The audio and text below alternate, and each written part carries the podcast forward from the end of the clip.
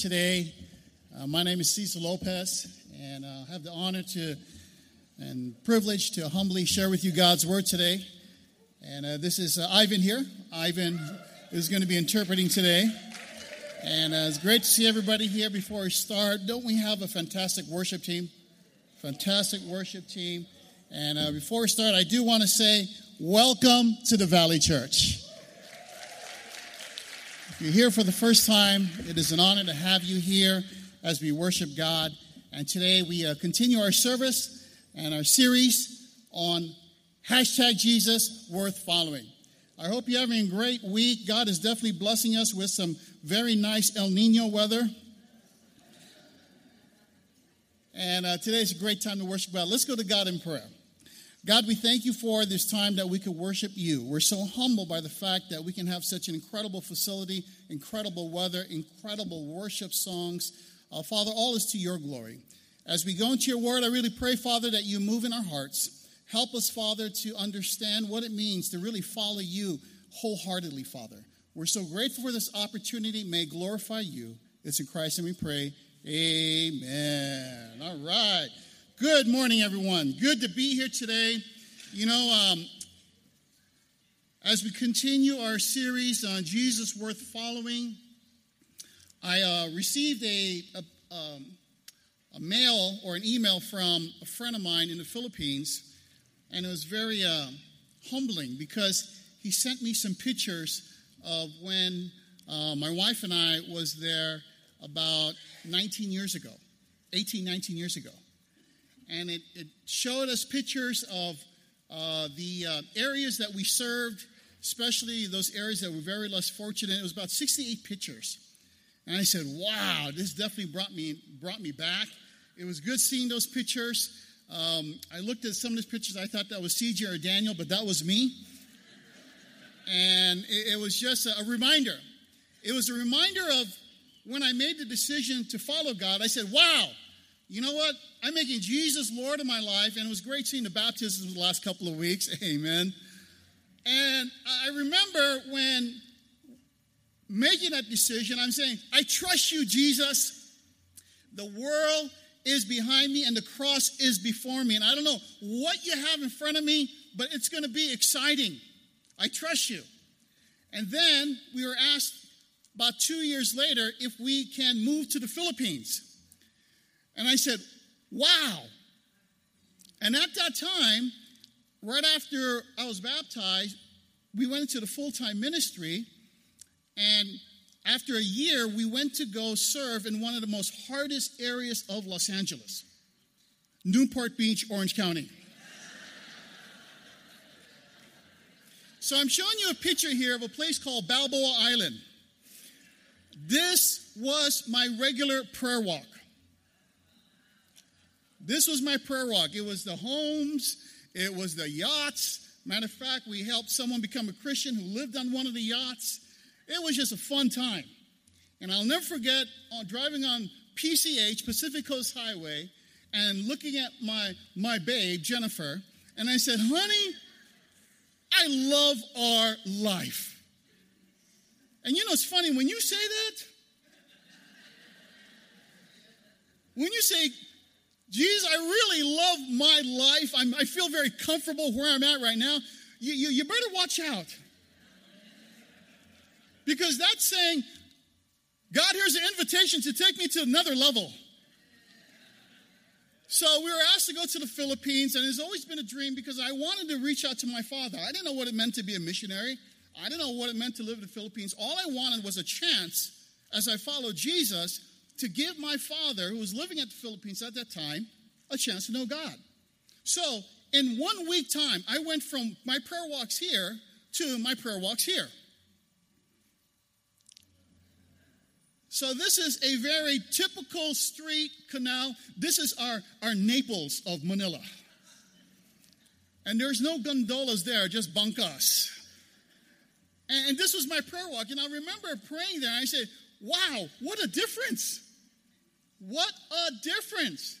And why do I say this to you? Because I'm grateful for how God gives you and I opportunities to not only follow Him, But the, the quality of how we follow him, he takes it to another level.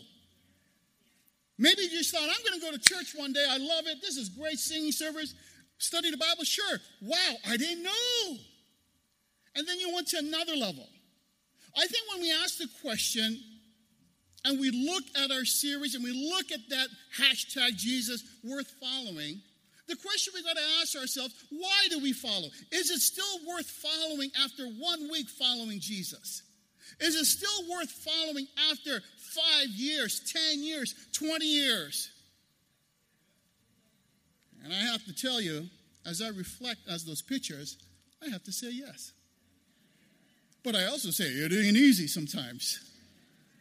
And I tell you the thing that I learned in that adventure, I just was in a time machine and I got frozen in time and I said, Wow, Jesus, it's been a blast following you, but you really changed my heart going to the Philippines, going to the third world, being able to say, Yes, I'll still follow you.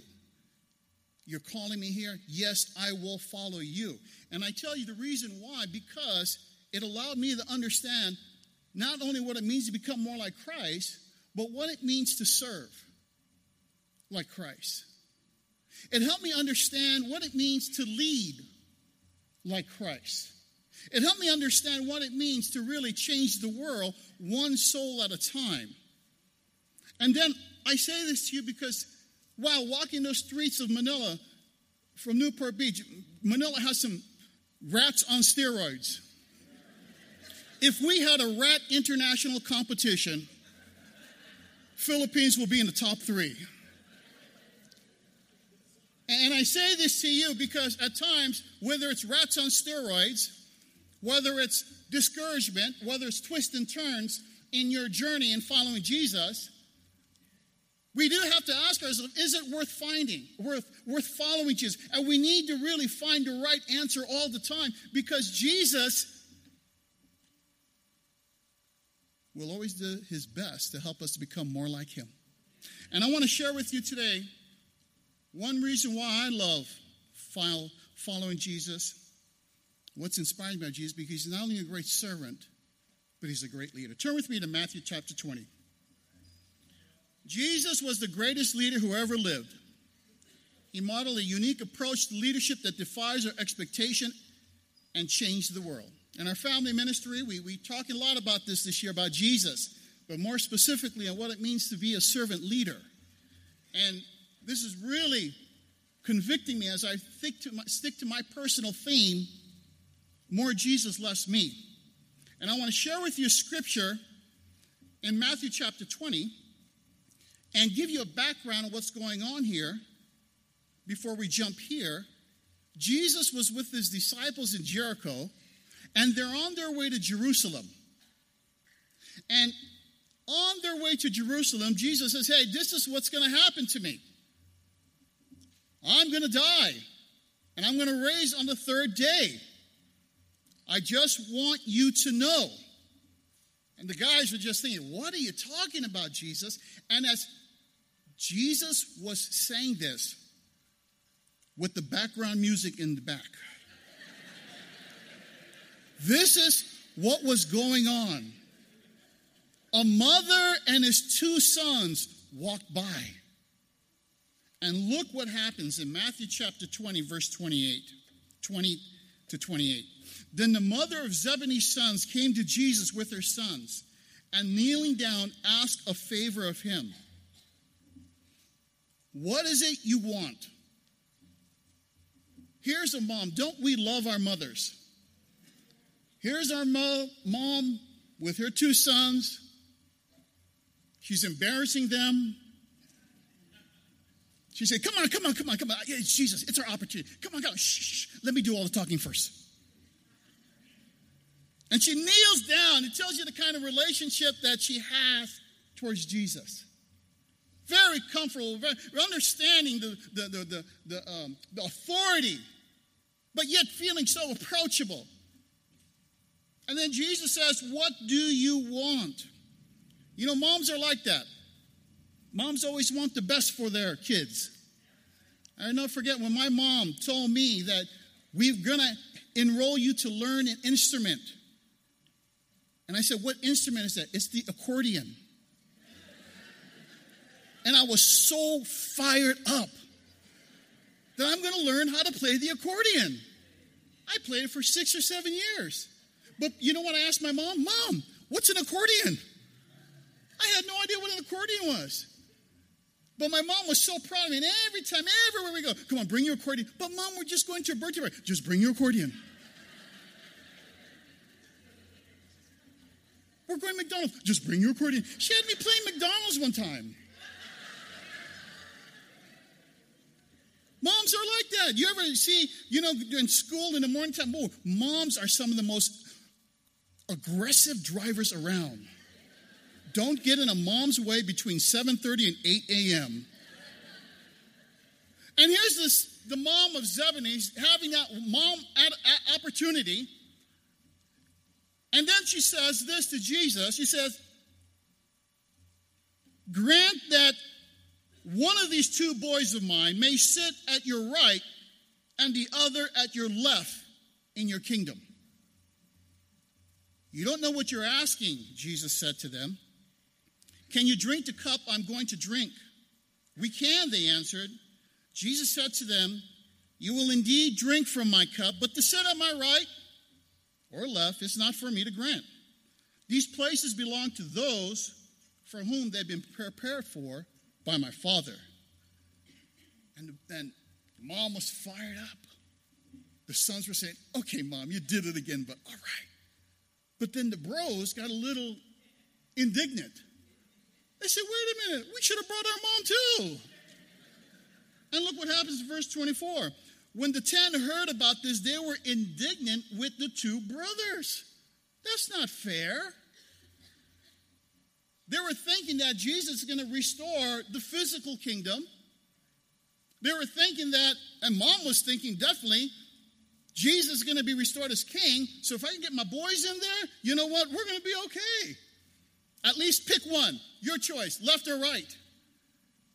See, mom was thinking more of a worldly perspective of authority. The bros were jealous because, wait a minute, all of a sudden they're coming in. They, we didn't bring them on. What happened here? They got mad. All of a sudden, everyone was just getting a whole different perspective of what it meant to follow Jesus and what it meant to live for Jesus.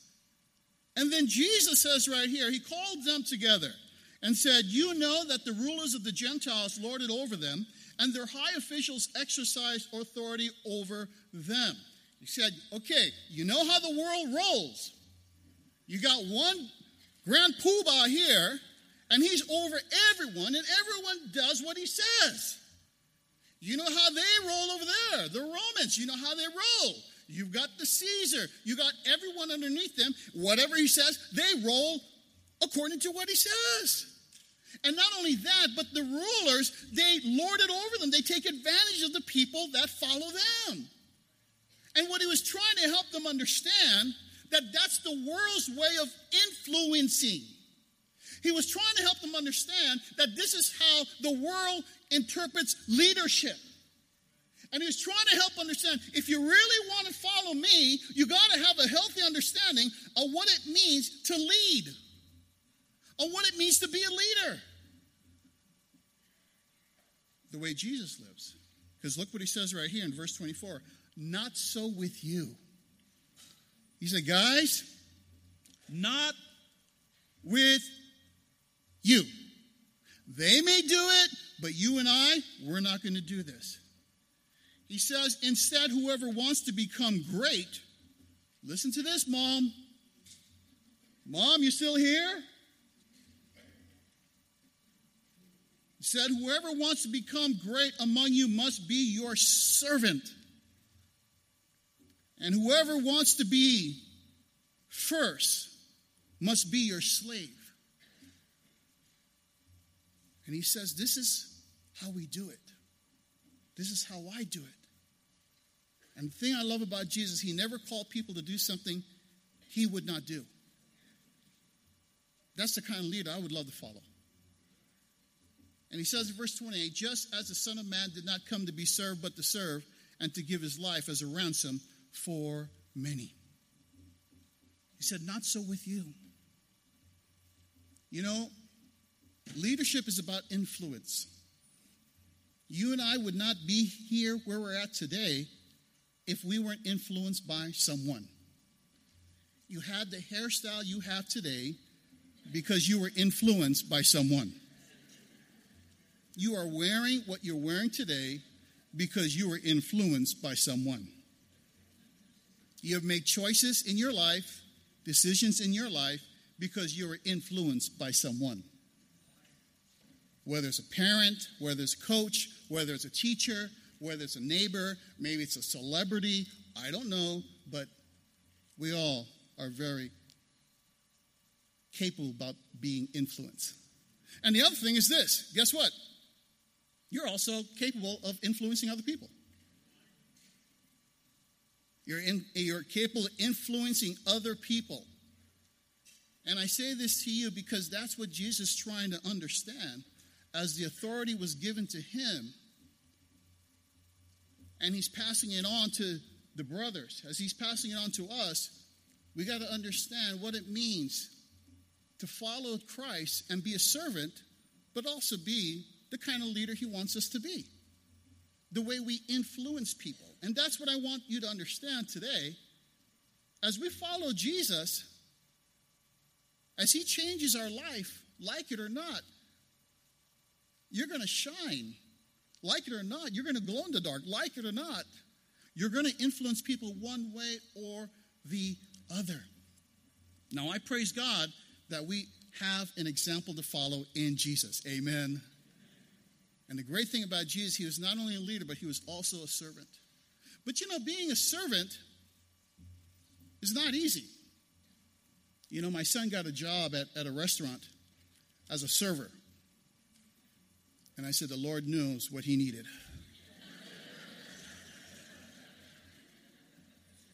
and he had to get his, he would train all the way in Torrance. So he'd take a bus to go to LAX and then get another ride from LAX all the way to Torrance. And he was saying, Dad, man, it's so hard. Dad, come on, Dad. Do you think you could bring me sometimes? You know what? I can't sometimes, but you know what? This is part of your training, son. This is part of it. So he got in there and they trained him. They, they challenged him on this and that. I said, wow, good. Let me see what you got. Sample at home, son.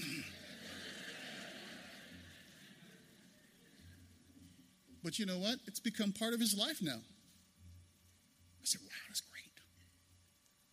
Being a servant is incredible. I work in, how many people work in the restaurant business before as a servant? Oh, there you go. There you go. I can tell. How, you know how I can tell you do that? Because your hand goes like this. I can tell, right? See? I can tell. You don't go like this, you go like that. But you got to understand that there are barriers in becoming the servant leader that Jesus wants us to become. And one of the key barriers to become a servant leader is self interest. It's hard to become the servant leader that Jesus wants us to be in our family.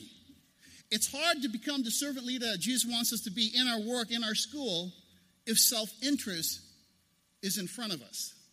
And that's why Paul says in Philippians chapter 2, verse 1 and 4, he talks about imitating Christ, but he says, look out for the interests of others. Self interest is difficult to have in our heart if we want to follow Christ and if we want to become a servant leader. Basically, you can't follow Christ. You can't be a servant leader if self interest is in your heart. So, what does self interest looks like? You know what self interest looks like? A self interest heart looks at the world and it says it, it pretty much gives a little and takes a lot.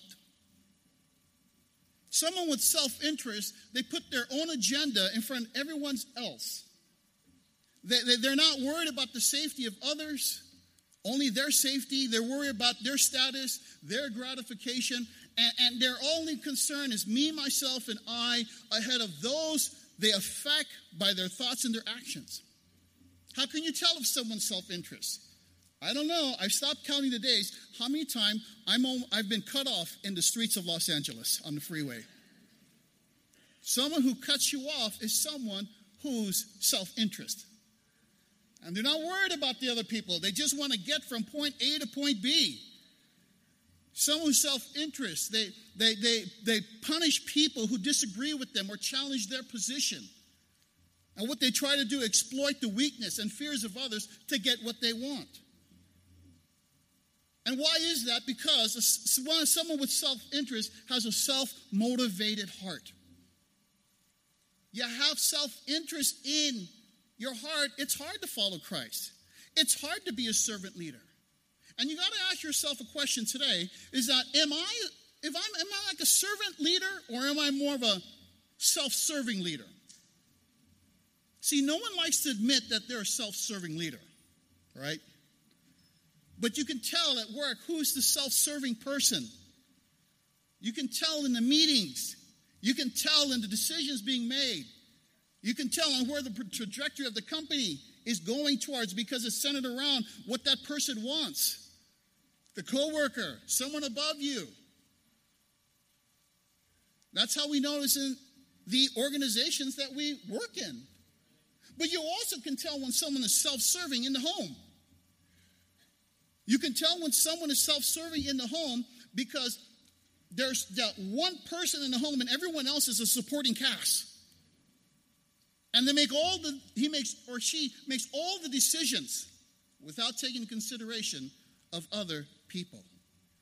But you know what's interesting is that you got to ask yourself, what makes people self serving? And I say this to you because I've been there and I've done that. That was my whole life. I was nice to you in the front, I was smiles with you in face to face, and I'll do something for you, but I always got to make sure I'm going to get something back in return, and it's going to be greater.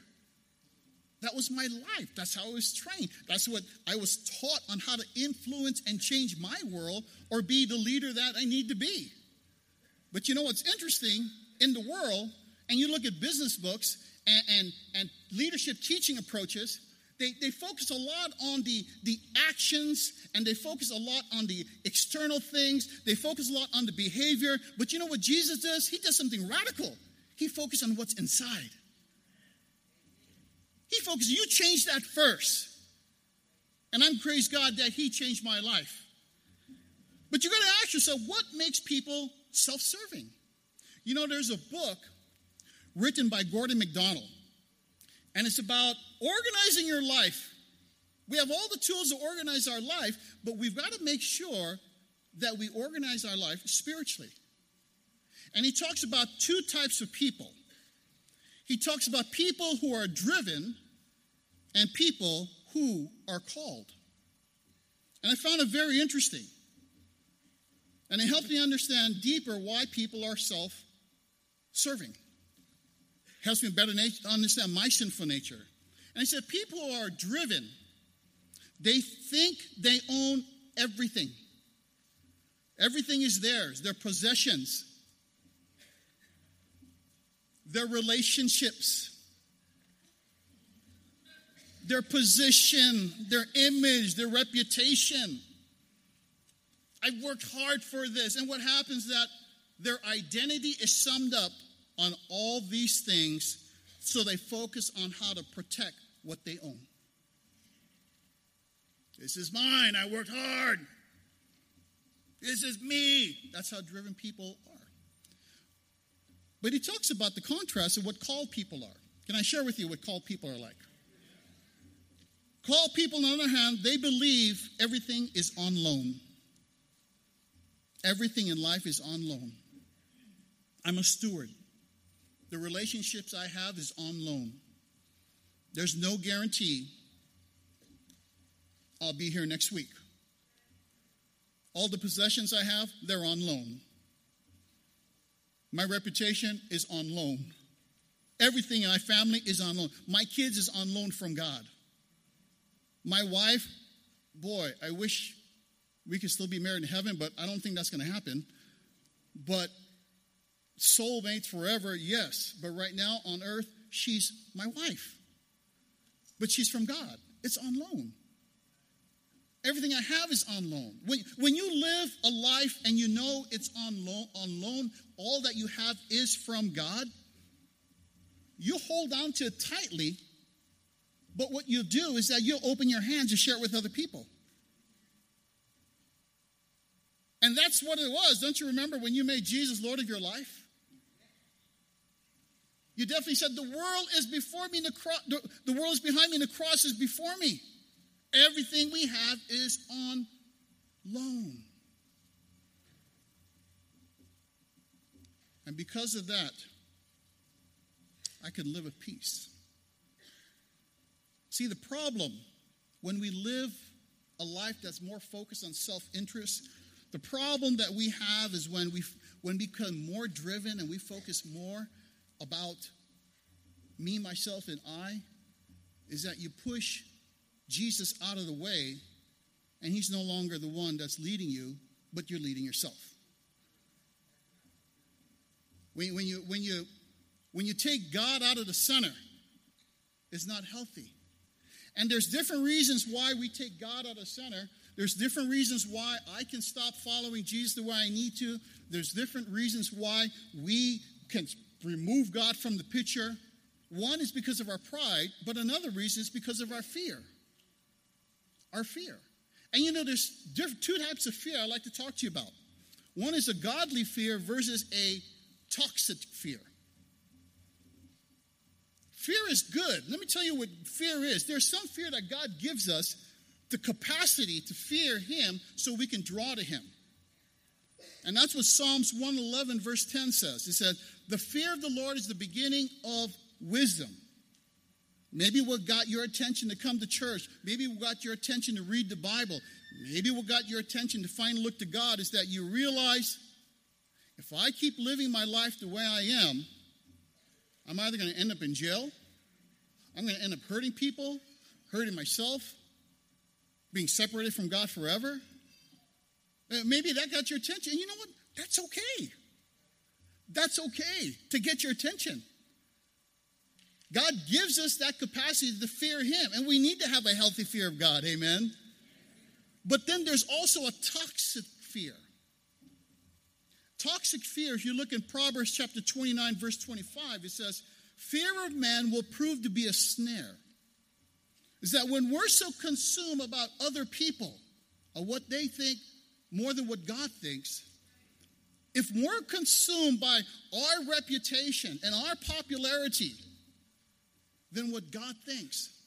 If I'm more consumed and I find more security in that person versus the Word of God, then you know what? You're going to have a, not only a fear, but a toxic fear. And you know what the toxic fear does? It affects your relationships. It affects the way you look at things. It affects your marriage. It affects your parenting. And when you live in a toxic fear, you know what happens at times? You'll try to compensate that fear by doing something else more versus dealing what the fear are in your life. And what do I mean by that? Before I was a Christian, I did not like marriage and families. I was allergic to kids. I was allergic to kids. I never thought never believed that I could be faithful to one woman in the world. And my family, my love language of family was the family business. And because I didn't believe I could be that kind of husband or be that kind of father, you know what I did more? I worked hard. And what I fear, I compensated and I became a workaholic. And because our businesses was 24 hours, seven days a week, I would average about four hours of sleep at night. Because we just keep having rush crowds come in at different times of the night, and I needed to be there. I was ingrained. That was started at eight years old. And, I realized that this is good. But then it affected me. I'm grateful for the teachings I've learned as a servant in the restaurant business, in the hotel, but I realized that I just became more and more addicted to work. Family vacation, what's that? Holidays? Why go on holidays? That's where we make more money. So everyone else, my family would go, but not me. So I would work, work, work, work, work. And a lot of it was just because I was there was fear. Sometimes we can do something so much because there's something we're afraid of. Like, for example, when we're controlling something or controlling a relationship or controlling a situation, we can control that situation so much that everything has to be the way I want it because of fear, maybe getting hurt, or maybe fear of losing someone.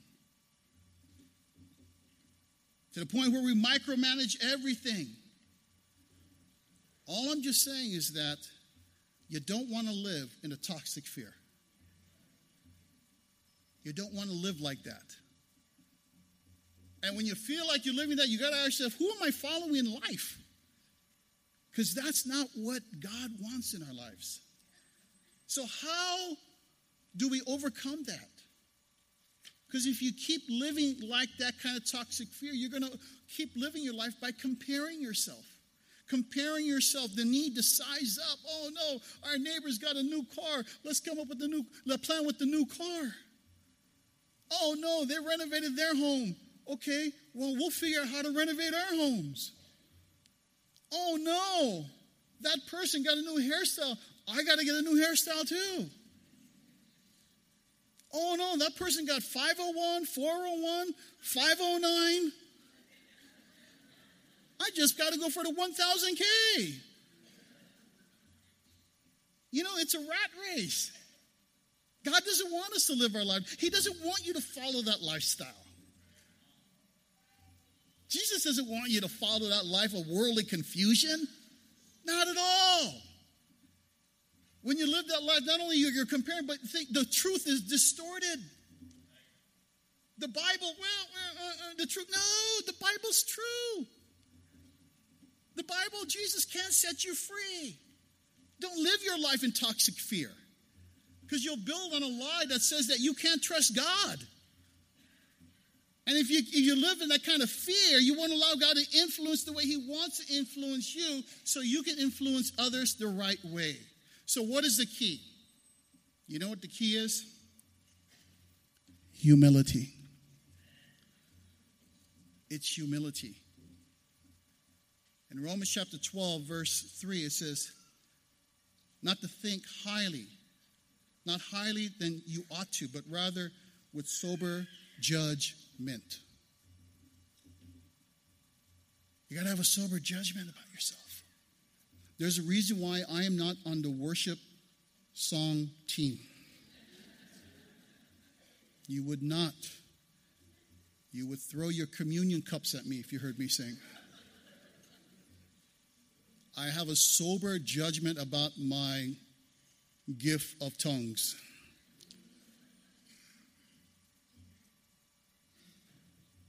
Having a sober judgment about yourself. God loves you.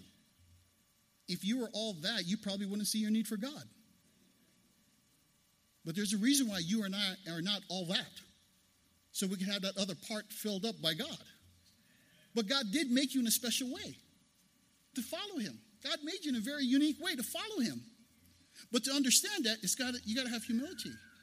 Also, you got to understand this that in John chapter 15, verse 5, Jesus says, I am the vine, you are the branches. If you remain in me and I in you, you will bear much fruit. Apart from me, you can do nothing.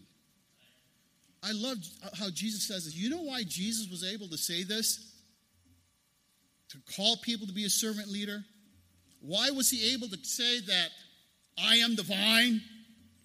Because he was secure about his role and who he was in front of his Father.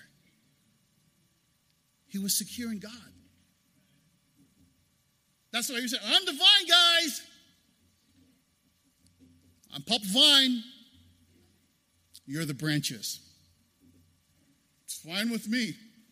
Don't let me be the vine. We'd be in trouble. But Jesus was able to say that. And you know, it's, it's awesome when you can say, I'm a branch.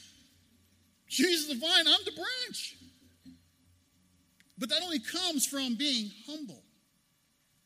It comes from understanding that I need to follow Jesus. And when you have the heart of, the, of humility, guess what? You'll see the benefits of humility. In Philippians chapter 4, verse 7, it says, And the peace of God, which transcends all understanding, will guard your hearts and your minds in Christ Jesus.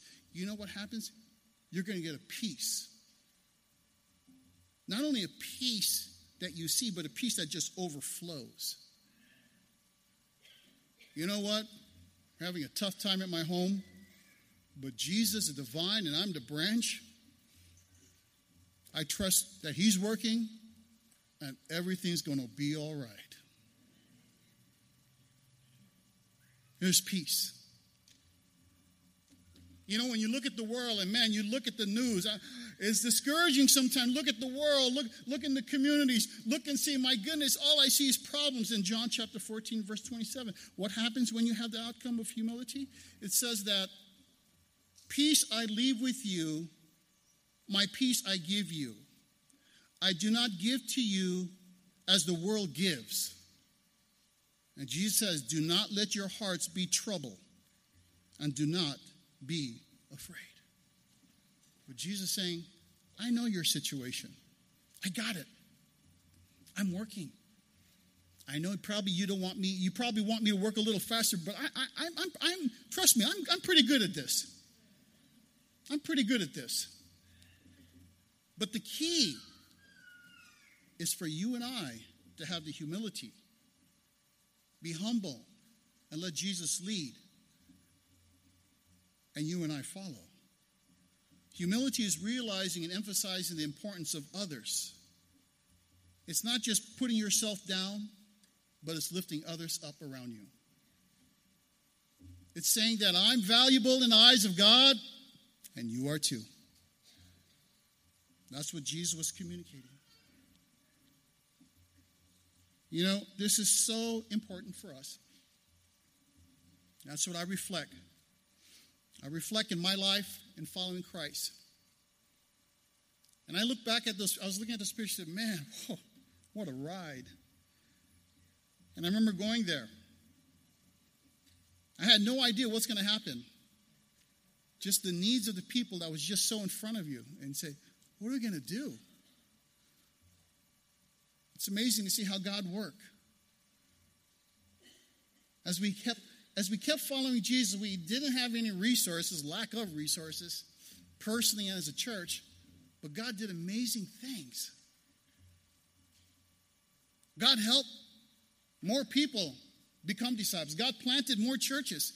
God opened up five centers of hope in the Philippines that we had no money for. And you can look at the center right here. It's a great place. I hope you get a chance to visit it one day. But thousands of kids have been helped. Many people have become disciples. And I look at that and I was just I was just taken back. I said, well, that was God. And you know, I'm so glad I, I, I said, God, I'm going to follow you. I'm going to trust you on this. I know I'm giving up Newport Beach. I, I know it's not going to be easy, but I'm going to trust you on this. And it was not easy. But you know, as I look back at that, I said, I'm glad. Because ultimately, what I realized that He changed my heart. He changed my heart. He's allowed me to follow Him, and He's allowed me to be influenced by Him. And because of that, I, I, could, I have a better chance of influencing my wife and my children,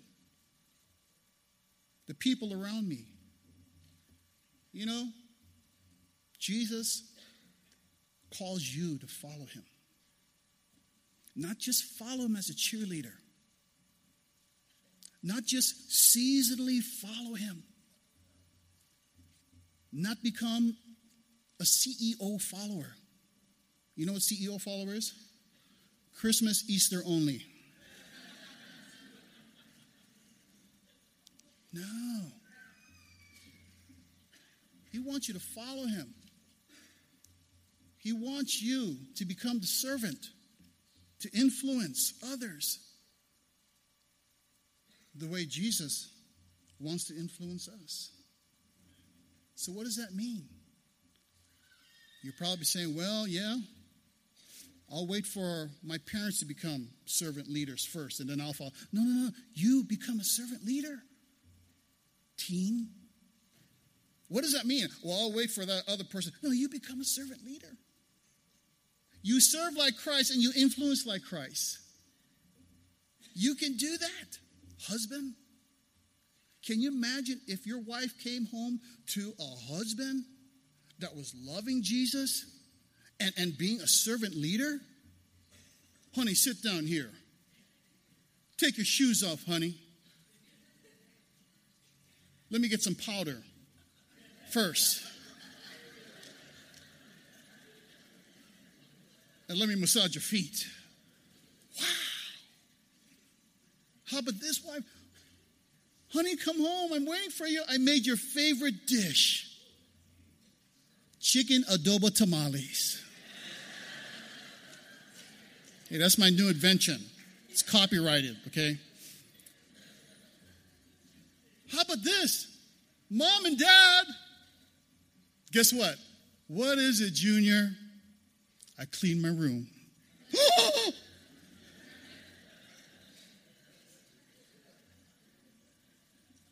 what does it mean? At your work, go straight to your cubicles. Maybe it means stopping by the coffee station first and saying, Hey, can I get you some coffee? Hey, you need some more coffee? What does it mean at, at your, at your neighborhood? Hey, I noticed your trash can's been out.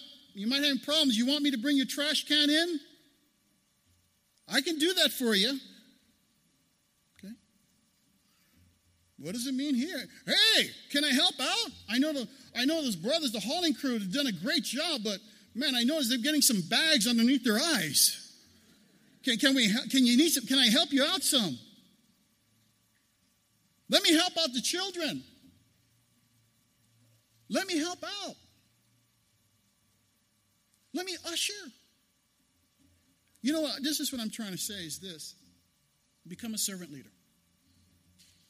Become a servant leader. And what does that mean? This week, I want you to ask this question What can I do for you? You think of that person. I, no, no, no, no, don't, don't remove the person. You already thought about the person. Think of that person and you say, What can I do for you? I believe through that, you know what? Not only does their heart change, but our heart change also. I'm grateful for Jesus. And you know, I don't know what he's going to do, but all I know is that as I continue to follow him, as he continues to change my life, influence my life, help me to grow deep in my love, in my humility, not only will I change, but I'll have a better chance of helping other people change around me that I love by serving them the way Jesus wants me to. Jesus served us by going to the cross. I hope that this lesson was helpful. I hope it inspires you to go to the Word of God. And I hope it inspires you to make a decision to follow Jesus. Thank you.